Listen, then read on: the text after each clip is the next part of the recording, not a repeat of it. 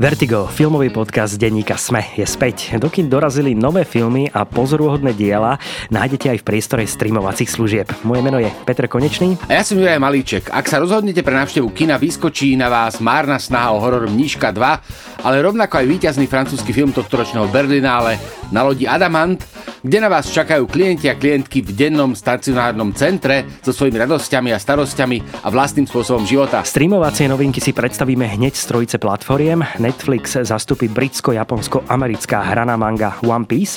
Sky Showtime uvádza nový slovenský, tak jemne politický seriál Víťaz.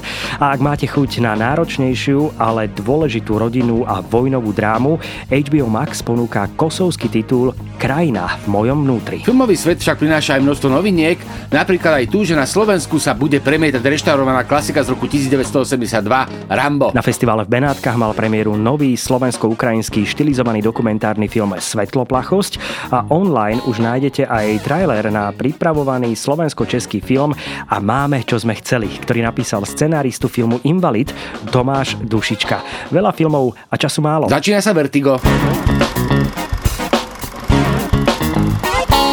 Všetko a naraz? To sa nedá. Všetko a postupne? Je to možné. So službou Sky Showtime si môžete kedykoľvek pozrieť to najlepšie, čo vo filmovom priemysle existuje. Sky Showtime ponúka hollywoodske filmy a exkluzívne seriály, ktoré vás nikdy nebudú nudiť. Sky Showtime. Ikonická zábava za skvelú cenu.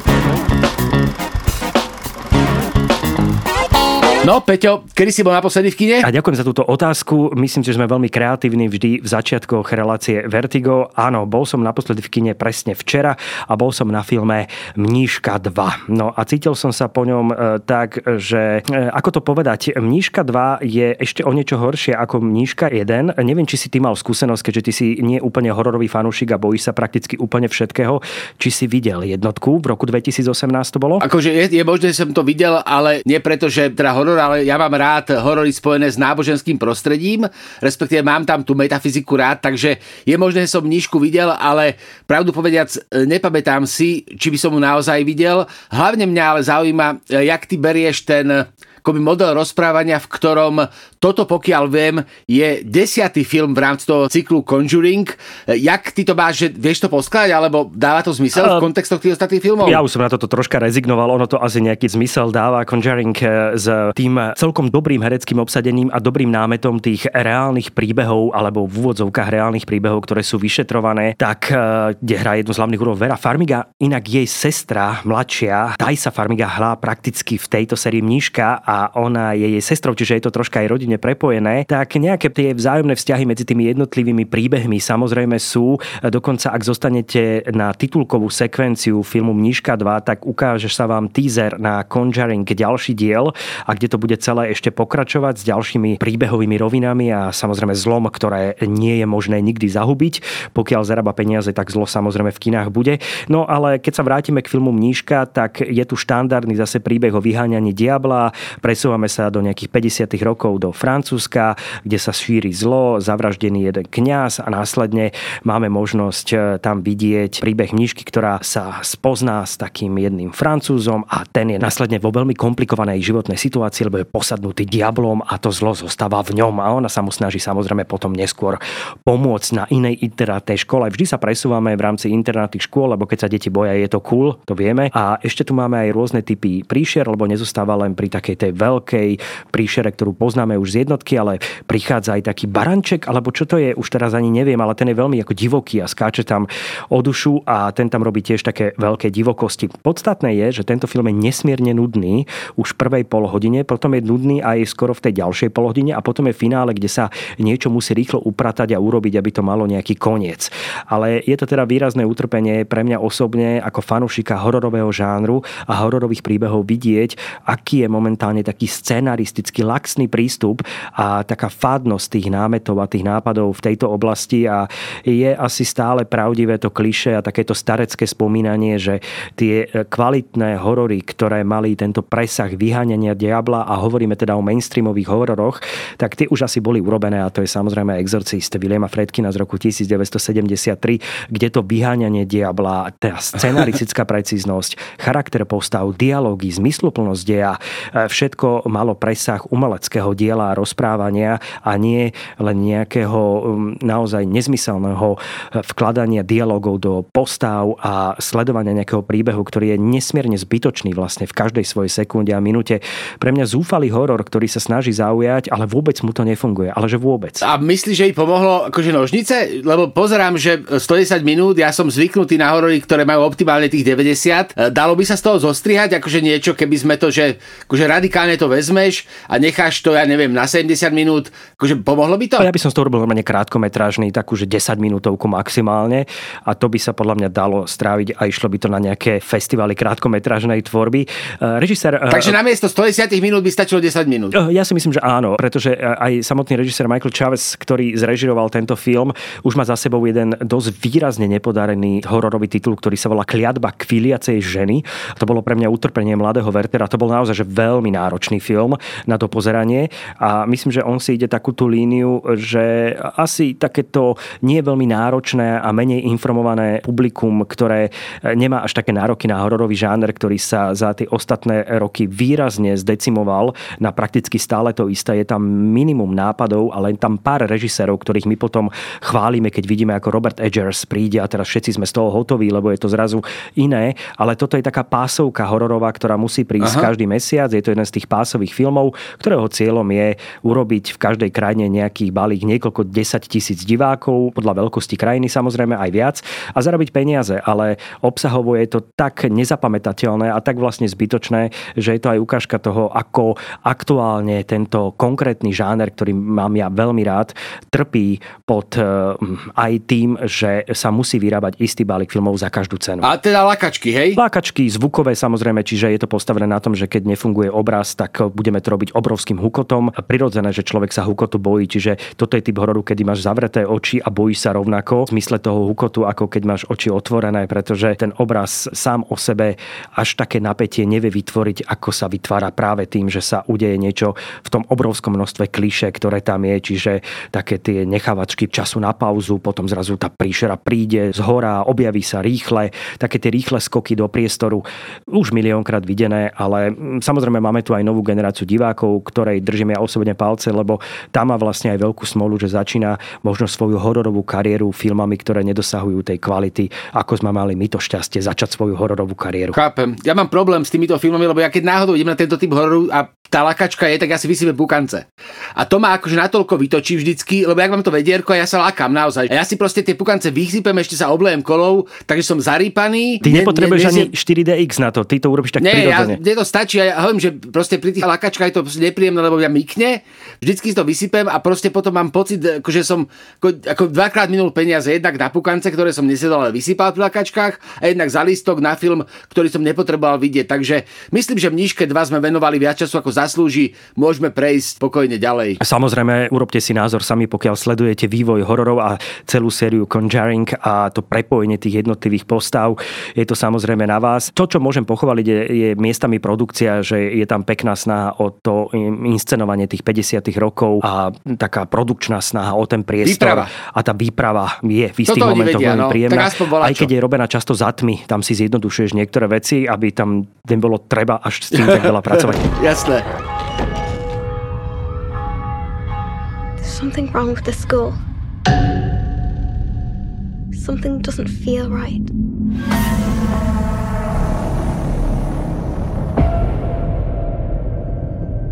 I think there's something here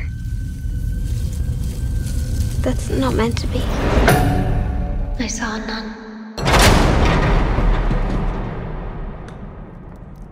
Okrem samozrejme filmu Mníšky dva je v slovenských kinách aj oveľa zaujímavejší film, teda pre mňa určite. Film, ktorý prichádza z festivalu Berlinale, kde získal hlavnú cenu tento rok. Len pred pár mesiacmi, dá sa povedať, je to snímka, ktorú uvedie aj festival Cinematik, ale zároveň ju máte možnosť vidieť vo vybraných jednosálových kinách a jej názov je Na lodi Adamant. Je to veľmi zvláštny názov, poďme si vysvetliť, čo to vlastne tá loď Adamant je a prečo sa to tak volá. Najprv povedzme toto, loď Adamant nepl- Loď Adamant je pevne zakotvená na Seine v Paríži a ja som teda pôvodne čakal nejaký teda dokument, kde sa budeme plaviť. Našťastie sa neplavíme, plavíme sa duševnou krajinou. Takže loď Adamant je loď, ktorá stojí na Seine. Je to vlastne denný stacionár pre psychiatrických pacientov, čo znamená, že my v podstate sme hosťami v takom zabehnutom dennom centre, ktoré má svoje samozrejme ekonomické problémy a teda aj tvorcovia odkazujú k tomu, že teda veria, že to proste vydrží. Je to denný stacionár, kam jednoducho chodia psychiatrickí pacienti, ktorí tam trávia svoj čas, žijú tam komunitne a je to taký veľmi láskavý pohľad do takej v podstate, že relatívne intimnej zóny alebo intimnej sféry duševne postihnutých ľudí. Mňa na tom fascinovalo to, že som nevedel spočiatku, kde sú chovanci a kde sú zamestnanci. Normálne by si sa tam cítil podľa mňa aj celkom zmysluplne dobre, keby si počúval tie dialógy, pretože pre mňa to bolo perfektným zážitkom aj v tom, na, nakoľko práve tie rozhovory a tie stretnutia tým ľuďom nesmierne pomáhajú a ako aj hovorí taký ten um, text k tomuto filmu, že je to príbeh každodenných starostí a strasti v komornej atmosfére kajuty lode Adamant, ktorý absolútne rozbúrava a ničí tie zažité predstavy a stereotypy o šialenstve ako takom. A máme tu teda klientov a klientky, ktorí do tohto centra prichádzajú, kreslia, malujú, majú rôzne typy dielní, dokonca majú filmový klub, dokonca pripravia aj filmový festival, kde sa ale povie správne, že to nie je filmový festival, pretože neodovzdávajú ceny, takže je to taká filmová prehliadka. To by bolo dobré, keby sa toto používalo aj v iných krajinách ako pravda, pretože to je dobrý point, lebo rozdiel medzi festivalom a prehliadkou je dosť značne veľký. No a máme tu ľudí, ktorí milujú umenie, umením sa vyjadrujú, rozprávajú nielen o umení, ale rozprávajú sami o sebe veľmi otvorene a tie otvorené rozhovory sú nesmierne zaujímavé na počúvanie, pretože sa nesmierne veľa aj dozvieme o tých postavách a dozvieme sa aj o ich súkromí, ale dozvieme sa aj o túžbách, ktoré majú a o tom, ako sami seba popisujú, kedy sa im prihodí to, čo sa im prihodilo, ako nás spomínajú na to obdobie a ako je pre nich dôležité to stretávanie sa v tomto komunitnom centre, ktoré nevyzerá ako klasické komunitné centrum, nie sú tam žiadne biele steny. Je to práve postavené na tej prirodzenosti toho priestoru, ktorý vyzerá úplne normálne a to, že oni majú možnosť do ňoho prichádzať, im veľmi, veľmi pomáha. Preto je to dôležitý film nielen o tom, že mapuje ľudí, pre ktorých tento priestor znamená veľa, ale je to dôležitý film aj pre divákov a diváčky, aby čoraz intenzívnejšie vedeli sa ponoriť do osudov týchto ľudí a oveľa viac ich potom aj v prípade tých normálnych našich životov vedeli pochopiť a akceptovať. Ten film nakrútil Nicolas Philibert, čo je taký veľmi renomovaný francúzsky dokumentarista, v podstate už veterán, on má myslím sedemdesiatdva rokov a pár ako jeho dokumentov sa dalo vidieť aj u nás kdesi. A je to taký veľmi akoby sugestívny filmár v tom, že on si vlastne vystačí, on väčšinou robí teda nielen scenár a režiu, ale väčšinou si to aj sám filmuje, takže sú také do veľkej miery autentické filmy postavené na kolene. Čo mne naozaj ako veľmi vyhovalo je ten priestor, ktorý sa dáva, lebo ten film nemá vlastne klasický dramatický oblúk. Ako nesmeruje to k nejakej pointe, je to vlastne naozaj, že portrét zo života, ale portrét zo životov. Tomu zodpovedá minutáž a je taký veľmi láskavý naozaj, akože proste prebývanie s kamerou a zachytávanie toho bežného života, čo mne sa naozaj akože veľmi páčilo, bol taký moment, ktorý ja poznám z akože iných, akože vlastne z reality, keď sú ľudia chorí akokoľvek, tak majú takú tendenciu troška robiť zo seba takých atletov v utrpení. A tu sú fantastické sekvencie, keď rozprávajú tí chovanci, aké lieky berú a koľko ich berú a čo by bolo, keby ich nebrali, aký bol nebezpečný a ja by som skončil z lode a možno by som bol nebezpečný pre vás a tak. A toto je akože veľmi, ako veľmi milé, lebo zároveň takéto akoby až naozaj, že humorné, humorné sekvencie o tom, koľko chemie sme po, schopní pojesť, aby sme boli duševne v poriadku, sú striedané s veľmi sugestívnymi takými ako životnými príbehmi, kde vidíme teda schovankyňu, ktorá prišla o dieťa, ktorá proste tá duševná choroba vlastne spôsobila to, že ju museli jej zobrať teda dieťa, to dieťa vyrastá v pestúnskej rodine a ona sa o neho chce starať, ale vie, že má to diagnózu, tak nemôže, tak ho chodí navštevovať a je to taký akože nesmierne ľudský prístup, lebo ukazuje aj tú temnú stranu, aj tú svetlú stranu, ale zároveň ty z toho nemáš nejakú chandru, nemáš z toho depku. Áno. Proste je to taký akože veľmi láskavý portrét. A zároveň je to bez komentára, len počúvame, sme mimo sterilných stien sanatórií, sme v tom prírodzenom prirodzenom prostredí a sme len observačne pozorovatelia a počúvatelia toho, čo sa okolo nás deje, a ten dokument je nesmierne ľudský. Tá ľudskosť z neho úplne srší a je to aj ten jeden z hlavných dôvodov, tá neviditeľnosť kamery a tá neviditeľnosť práve dokumentaristov, ktorí sa rozprávajú veľmi prirodzene s týmito ľuďmi. Tá neviditeľnosť tomu dokumentu dala ten punc a tú pečiatku kvality a to obrovské ocenenie na festivale Berlinale, pretože vyhrať jeden z týchto áčkových festivalov nie je len taká sranda a treba si uvedomiť, čo tento film naozaj prináša a aké má presahy a aký je jeho aj režijný postup, že dosiahol takto fantastický výsledok v rámci tých jednotlivých rozhovorov, ktoré tam sú. Možno je to preto, lebo ten film akože nie je experimentálny vo vzťahu k dokumentu, on je úplne klasický a konvenčný a naozaj je na prvom mieste ten príbeh, respektíve to rozprávanie a možno toto je to, že prečo ten film naozaj dostal tú cenu, že on v podstate konvenčne relatívne prístupným jazykom rozpráva nekonvenčný príbeh alebo nekonvenčné rozprávania a obsah dominuje nad formou, takto si to povedzme. Na Slovensku témy podobného charakteru sme už mali tiež spracované, aj keď možno zamerané na konkrétne iné problémy, napríklad na spolužitie autistických detí a ich rodičov. Ja by som len k tomuto filmu pridal aj jeden veľmi dobrý slovenský dokumentárny film, ktorý sa volá Tak ďaleko, tak blízko. Podľa mňa je to tiež ukážka toho, že aj my na Slovensku v rámci dokumentárnej režie vieme tieto témy spracovať, ale len potom je to otázka aj takého toho lobingu a veľkého pretlačania sa na tie veľké filmové festivaly, čo nie je jednoduché sa vždy samozrejme do tohto priestoru dostať. Ale vy máte možnosť vidieť v slovenských kinách na festivale Cinematik víťaza tohtoročného festivalu v Berlíne, snímku na lodi Adamant. Vous avez une voiture pour travailler tout ça? C'est parce que je prends un traitement très fort que, que, que je ne désire pas, que je peux tenir un dialogue avec vous, Guillaume. Sinon, sinon je me prends trop dessus, moi. Bah, c'est bloqué dans la tête, toujours les mêmes délires, les mêmes choses. Personne n'est parfait. Alors, je m'appelle Sabine Berlière, je suis psychiatre. Ah, je serais contente à votre place. Ben, je, alors, et j'y viens, mais je voulais vous dire que je suis très contente d'arriver sur le bateau.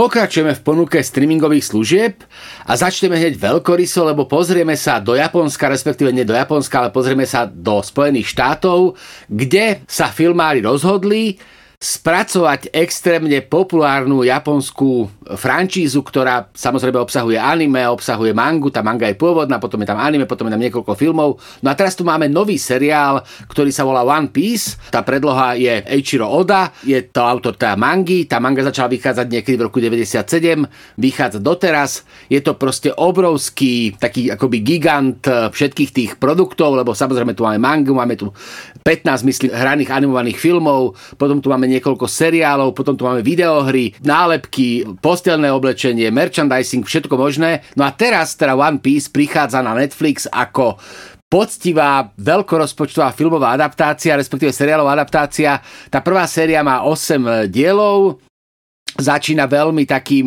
v podstate pomalým nástupom, kde v podstate v prvej epizóde sa nestane ani to, že sa dá dokopy posádka.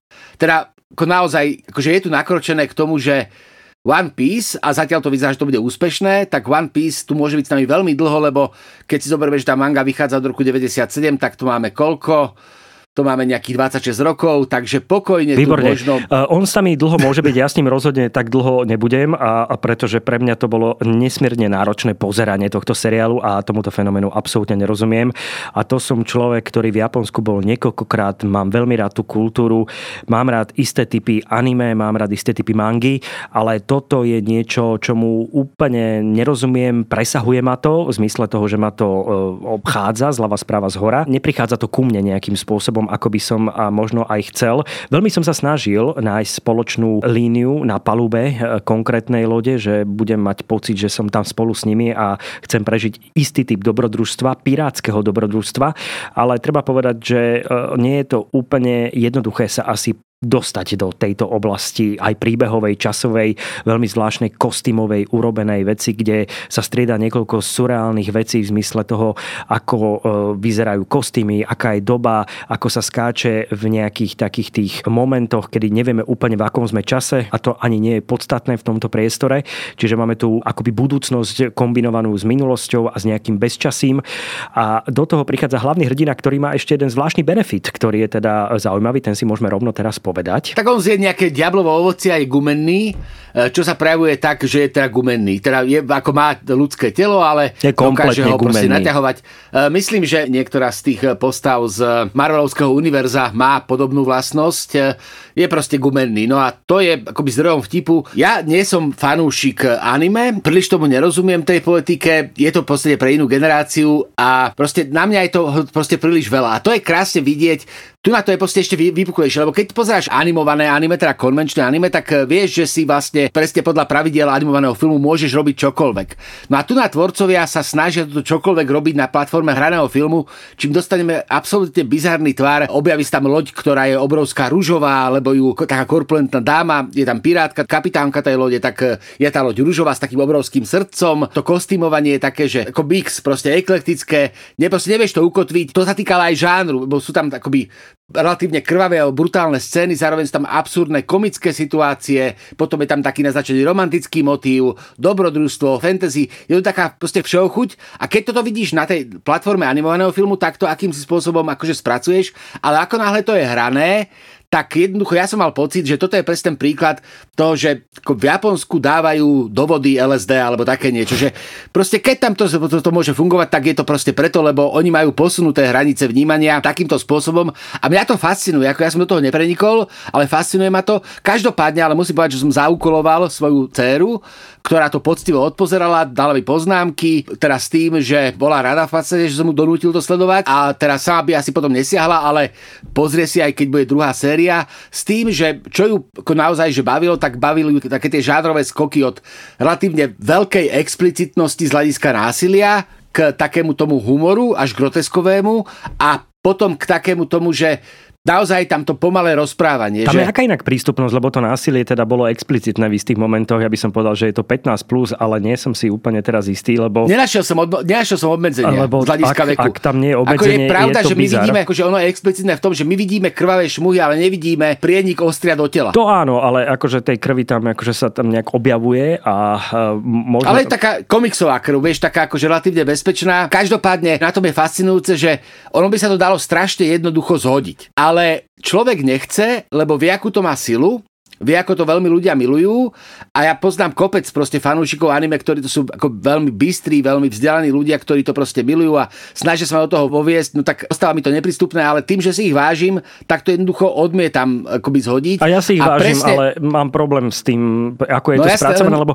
my sme to už naznačovali, že ide o spracovanie anime v rámci filmového hraného spracovania a to anime má ešte aj mangu, čiže komiksovú predlohu, ale tu je dôležité povedať, že je to samotné o sebe už dosť bizár, pretože hovoríme o tom, že živí ľudia hrajú pôvodne anime spracovanie, čiže kreslené spracovanie a dostávame sa aj do takých limitov, ktoré si ty naznačoval a je tam množstvo zvláštností, ktoré pre mňa osobne sú veľmi ťažko prekonateľné v rámci sledovania tohto seriálu, ale ako si spomínal, je tu asi veľká základňa, aj celosvetovo je veľká základňa, ten seriál je veľmi vysoko sledovaný, má veľmi vysoké hodnotenia, ktorým ja úplne že nerozumiem, ale chápem je tu ďalší fenomén, ktorý prichádza s tým, že tak jemne nahrádza teraz momentálne asi Stranger Things v tom záujme istej komunity ľudí o konkrétny seriál. Je to možné a zároveň si treba pripomenúť jednu vec. Ja mám pocit, a teraz neviem, možno naozaj táram, ale ja mám pocit, že väčšinu tých akoby mang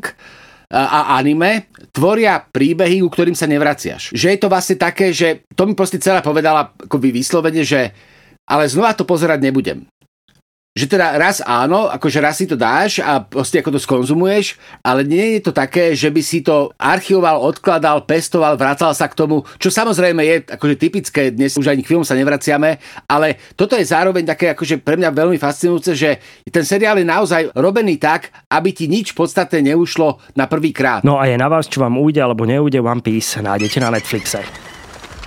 Mutiny. Why would anyone want to be a pirate? It's just the best thing there is. Wind in your back. Salty sea air.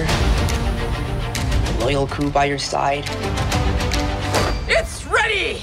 What is it? We're Jolly Roger. We are. Ale na Sky Showtime nájdete rodinnú komédiu, ktorá sleduje život Viktora Hudáka, ktorého predstavuje Adi Hajdu, bývalého premiéra malej európskej krajiny, ktorý sa po desaťročí snaží získať späť srdcia svojej rodiny, ktorú počas svojej politickej kariéry zanedbával. No a Jurko, ty si videl prvý diel.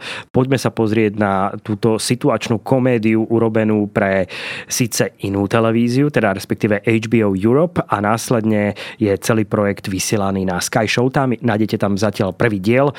Poďme si pozrieť na to, o čom je prvý diel. Najprv k tým produkčným veciam, lebo to bolo pre mňa zaujímavé. Keď som sa ja dozvedel o seriáli Víťaz prvýkrát, tak som sa o ňom dozvedel práve s tým, že európska divízia há bé ó pripravuje vôbec prvý akoby slovenský seriál v tom rámci Quality tí ví s tým proste veľkým rozpočtom, s tým bezpečím tej veľkej firmy, ktorá ti to produkčne ošetrí, ktorá v podstate proste má čas.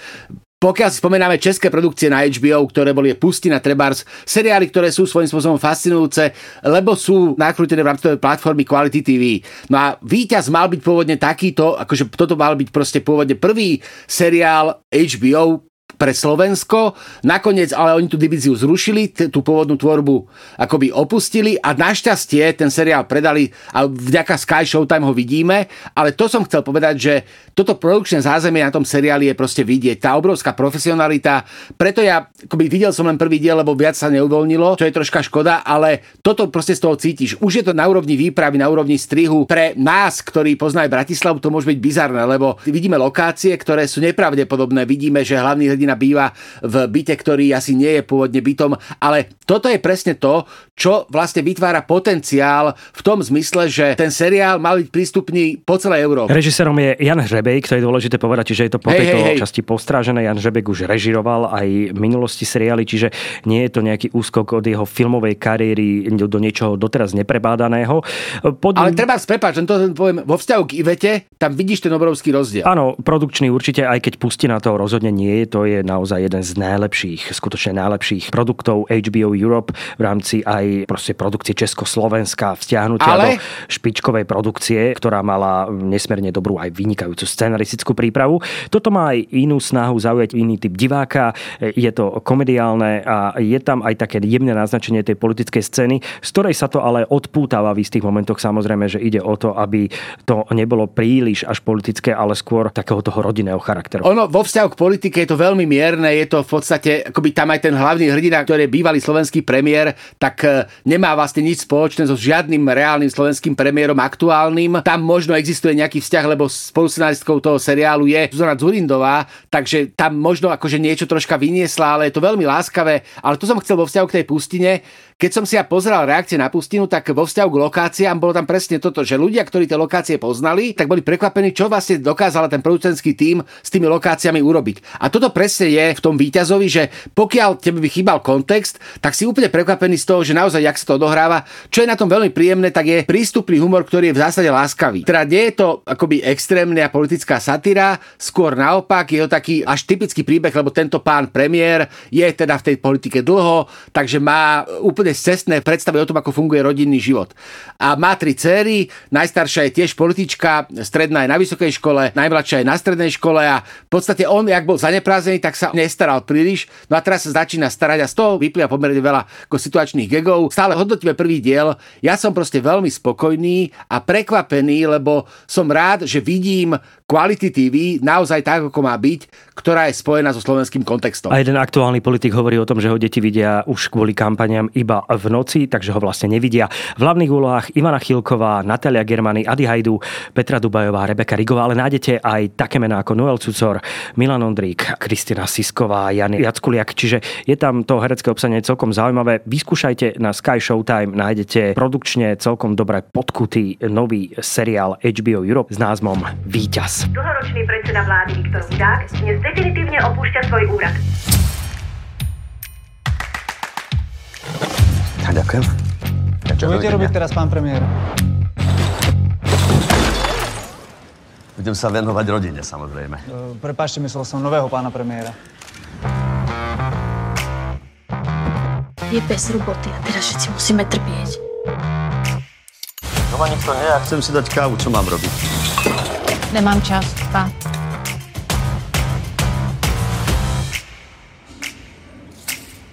po takom ľahšom prehľade tu máme skutočnú kládu. Máme tu film, ktorý vznikol v kosovsko-švajčiarskej koprodukcii v lani. Volá sa Krajina v mojom vnútri, respektíve Zemne v mém nitru. A je to film, ktorý sa vracia v podstate k téme vojny v Kosove, avšak už sme samozrejme po nej. Je to príbeh, kde sa utečenec vracia zo švajčiarskeho azylu domov do Kosova a odhaluje krajinu v svojom vnútre. A takto to znie veľmi komplikovane. Ono nie, že by to bolo jednoduché, ale ide o to vyrovnávanie sa s vlastnou minulosťou, krajinou, vojnou, priateľmi, rodinou a nachádzanie takej tých nových ciest, ako to celé pochopiť a navnímať a byť človekom, ktorý sa k tým veciam vie vrátiť, takže mu to veľmi výrazne pomôcť v ďalšom živote. Snímka mala svoju svetovú premiéru na festivale v Talline, Tallinn Black Nights. To je jeden z veľmi výrazných a dôležitých festivalov. A hla, ako si spomínal, hlavný hrdina sa teda v deväťdesiatych rokoch snaží zachrániť pred vojnou a keď sa vracia, stretáva svoju sesternicu, ktorej otec zomiera a on prichádza do tohto prostredia postupne zisťovať, čo sa vlastne s tou rodinou stalo za to, za to obdobie, kedy tam nebol. Bolo to viac ako desať rokov. Chýbal v tom priestore a snaží sa navnímať tú situáciu a postupne malými indíciami, malými rôznymi detailami zisťuje, čo sa v tom prostredí vlastne vlastne stalo, keď odišiel a hlavne, čo sa stalo s jeho životom ešte predtým, ako odišiel a kým vlastne je. Je to také hrabanie sa vo vlastnom vnútri, je to hrabanie sa v zemi, je to hrabanie sa v krajine, vo vzťahoch a napriek tomu, že to pôsobí veľmi deprimujúco a melancholicky, extrémne smutno, tak je to film, ktorý má katarzný zmysel a nielen pre samotné postavy, ale aj pre divákov, pretože prinesie dôležité odpovede, ktoré tým postavám veľmi, veľmi chýbali a potrebujú ich preto, aby mohli fungovať vo svojich životoch ďalej, alebo aby sa odpútali od tých životov, ktoré dovtedy viedli. Každý potrebuje nájsť novú cestu a na to potrebuje istý typ naozaj vysvetlenia udalostí vo svojom živote. Celé to pôsobí veľmi komplikovane, keď to takto rozprávame, ale je to dané aj tým, že sa snažíme vyhnúť akýmkoľvek spoilerom a predrádzaniu, pretože tento film má aj svoju kriminálne, možno takú thrillerovú až rovinu, ktorá nie je len čistou drámou, ale má aj presah do iných žánrov v zmysle istého pátrania, ktoré tam je a ktoré postupne divák dostáva ako informáciu o tom, že hlavnému hrdinovi ide aj o niečo iné, ako len o konkrétnu návštevu svojho mesta, v ktorom žil a z ktorého musel odísť. Zároveň tá autentickosť výpovede je podmienená tým, že sa tu pracuje akoby s tromi časovými rovinami, na ktoré sa ale nejako neupozorňuje. Ten film je síce štrukturovaný do kapitol, ktoré vytvárajú taký akože vnútorný poriadok, ale my v podstate plynulo prechádzame v deji bez upozornenia do retrospektívy, potom vlastne máme ešte ďalšiu retrospektívu. V retrospektíve jednoducho máme taký ten akoby paralelný model rozprávania, kde vlastne nesledujeme čas lineárne, ale paralelne v niekoľkých časových rovinách a proste musíme to skladať, takže je tam tento akoby motív toho rozbitia jednoty sujetu a fabuly. Ako neupozorňuje sa to, takže žiadny Tarantino, je to jednoducho kontinuálne uzatvorené štruktúrálne rozprávanie, ktoré proste pracuje s viacerými časovými rovinami. Ja pri týchto filmoch musím oddelovať takú tú formálnu rovinu od tej obsahovej, lebo na mňa proste toto pôsobí ako čistá chandra. Je to v podstate film o tom, ako by vojna nekončí v ľudskom vnútri, ani keď je mier. Teda akoby nestriela sa, ale tá vojna v dušiach proste trvá. To je akoby tá obrovská tragédia toho kosovského národa. Nemôžem si proste pomôcť, ale ja to poviem, proste najväčšie zlo, ktoré na svete existuje, je nacionalizmus. Nacionalizmus, ktorý nie je proste ničím ospravedliteľný, je zažratý v duši ako rakovina a proste ničí tam tých ľudí a v podstate jediný spôsob, ako sa s tým vyrovnať, je odísť alebo utiecť. A toto je čosi, čo mňa akoby natoľko akože deprimuje vnútorne, že ja v podstate nemôžem sa s radosťou pozerať na tieto filmy, lebo mňa to proste psychologicky ničí. Takže forma fantastická, z obsahu som ti povedal, proste ja tento typ jednoducho príbehu nepotrebujem, lebo v tomto ja žijem a ja potrebujem v kinematografii uísť, lebo keby som neušiel, tak dávno ležím v kolajisku. V recenzii bolo napísané, že kritik videl v kine, myslím, že to bolo v Talline, videl ľudí ako plačú, ale nie preto, že by to bolo smutné, ale preto, že to bolo krásne. To je možno troška odpoveď, respektíve také reagovanie na to, čo si doteraz hovoril, že je to pre teba veľmi náročné pozeranie. Nie úplne vždy to tak je, pretože naozaj tie postavy potrebujú preskúmať tú svoju minulosť, potrebujú na základe toho, ako sa pracuje v tom filme so svetlom, ako sa pracuje s kamerou, ktorá je úplne premakaná, nádherná v rámci kompozícií záberov, pretože tu nehovoríme o informatívnych záberoch, ale o presahujúcich záberov, čiže ten film neinformuje v obraze, že čo sa v ňom deje, ale zároveň je obraz sám presahom toho, lebo využíva sa metafora, symbolika, metonymia, pracuje sa v tom obraze už s istým kódovaním, na ktoré treba byť, ako ja vždy hovorím v prípade týchto filmov, pekne oddychnutý a napapaný. Toto je film tak v sobotu o desiatej do obeda, možno o deviatej oddychnutý a dať si to a veľmi intenzívne sa venovať každému záberu, pretože tento magický realizmus, ktorý tento film ponúka, čiastočne ako si to už podchytil aj v tom, ako je rozložený v rámci fabuly a sižetu, ako sa pracuje s tým storytellingom a rozprávaním, tak treba sa naozaj vžiť do toho celého a troška akceptovať, že to, čo postavy potrebujú, aby sa oslobodili od svojej minulosti, aby zabudli na to, čo sa deje, alebo naopak, aby sa im to celé vrátilo a potom na to mohli zabudnúť a vyrovnať sa s tým, tak na to je použitý istý špecifický filmársky jazyk, ktorý v tomto filme je, na ktorý sa treba naladiť a pripraviť. Čo je pozoruhodné, ide o debut. Fisnik Max Huny napísal scenár a režiroval, má za sebou niekoľko dokumentov, ale je to relatívne mladý človek, narodil sa v roku deväťdesiatdva v Kosove, takže do veľkej miery to môže byť príbeh, ktorý je akýmsi spôsobom autobiografický, toto nevieme samozrejme, ale ako môže vychádzať znútra, ale čo je naozaj akoby fantastické v tom zmysle remesla je, že proste vidíš, ako ten človek má napozerané, že teda ak študoval, tak študoval poctivo a ako naozaj vie rozprávať poeticky filmovým obrazom. Veľmi silné, vzhľadom na to, že to je debut ako extrémne silné, ale u mňa ten obsah prebíja tú formálnu stránku a hoci absolútne súhlasím s tým, že je to nádherné, tam motív likantropie, ktorý je naznačený, ale veľmi pekný, celá metafora s mrkmi je veľmi silná, tak ja to jednoducho neviem oddelovať od toho obsahu a na mňa to jednoducho pôsobí depresívne, čím nehovorím, že to je zlý film, práve naopak, len ja jednoducho som nastavený vnútorne na iný typ príbehov. To je celé. Na há bé ó Max nájdete kosovsko-švajčiarsky film Krajina v mojom vnútri. Ráno, únajom, zonem kam druh četat dět. A ještě vtýk. Kvůnči učitka nordla všotit. Až tom dotečkám. Jen tu jibru trupat před kalunus. Tuž mu chvíli. You see, according to the census, this woman is missing from your list, yet she was a member of your family.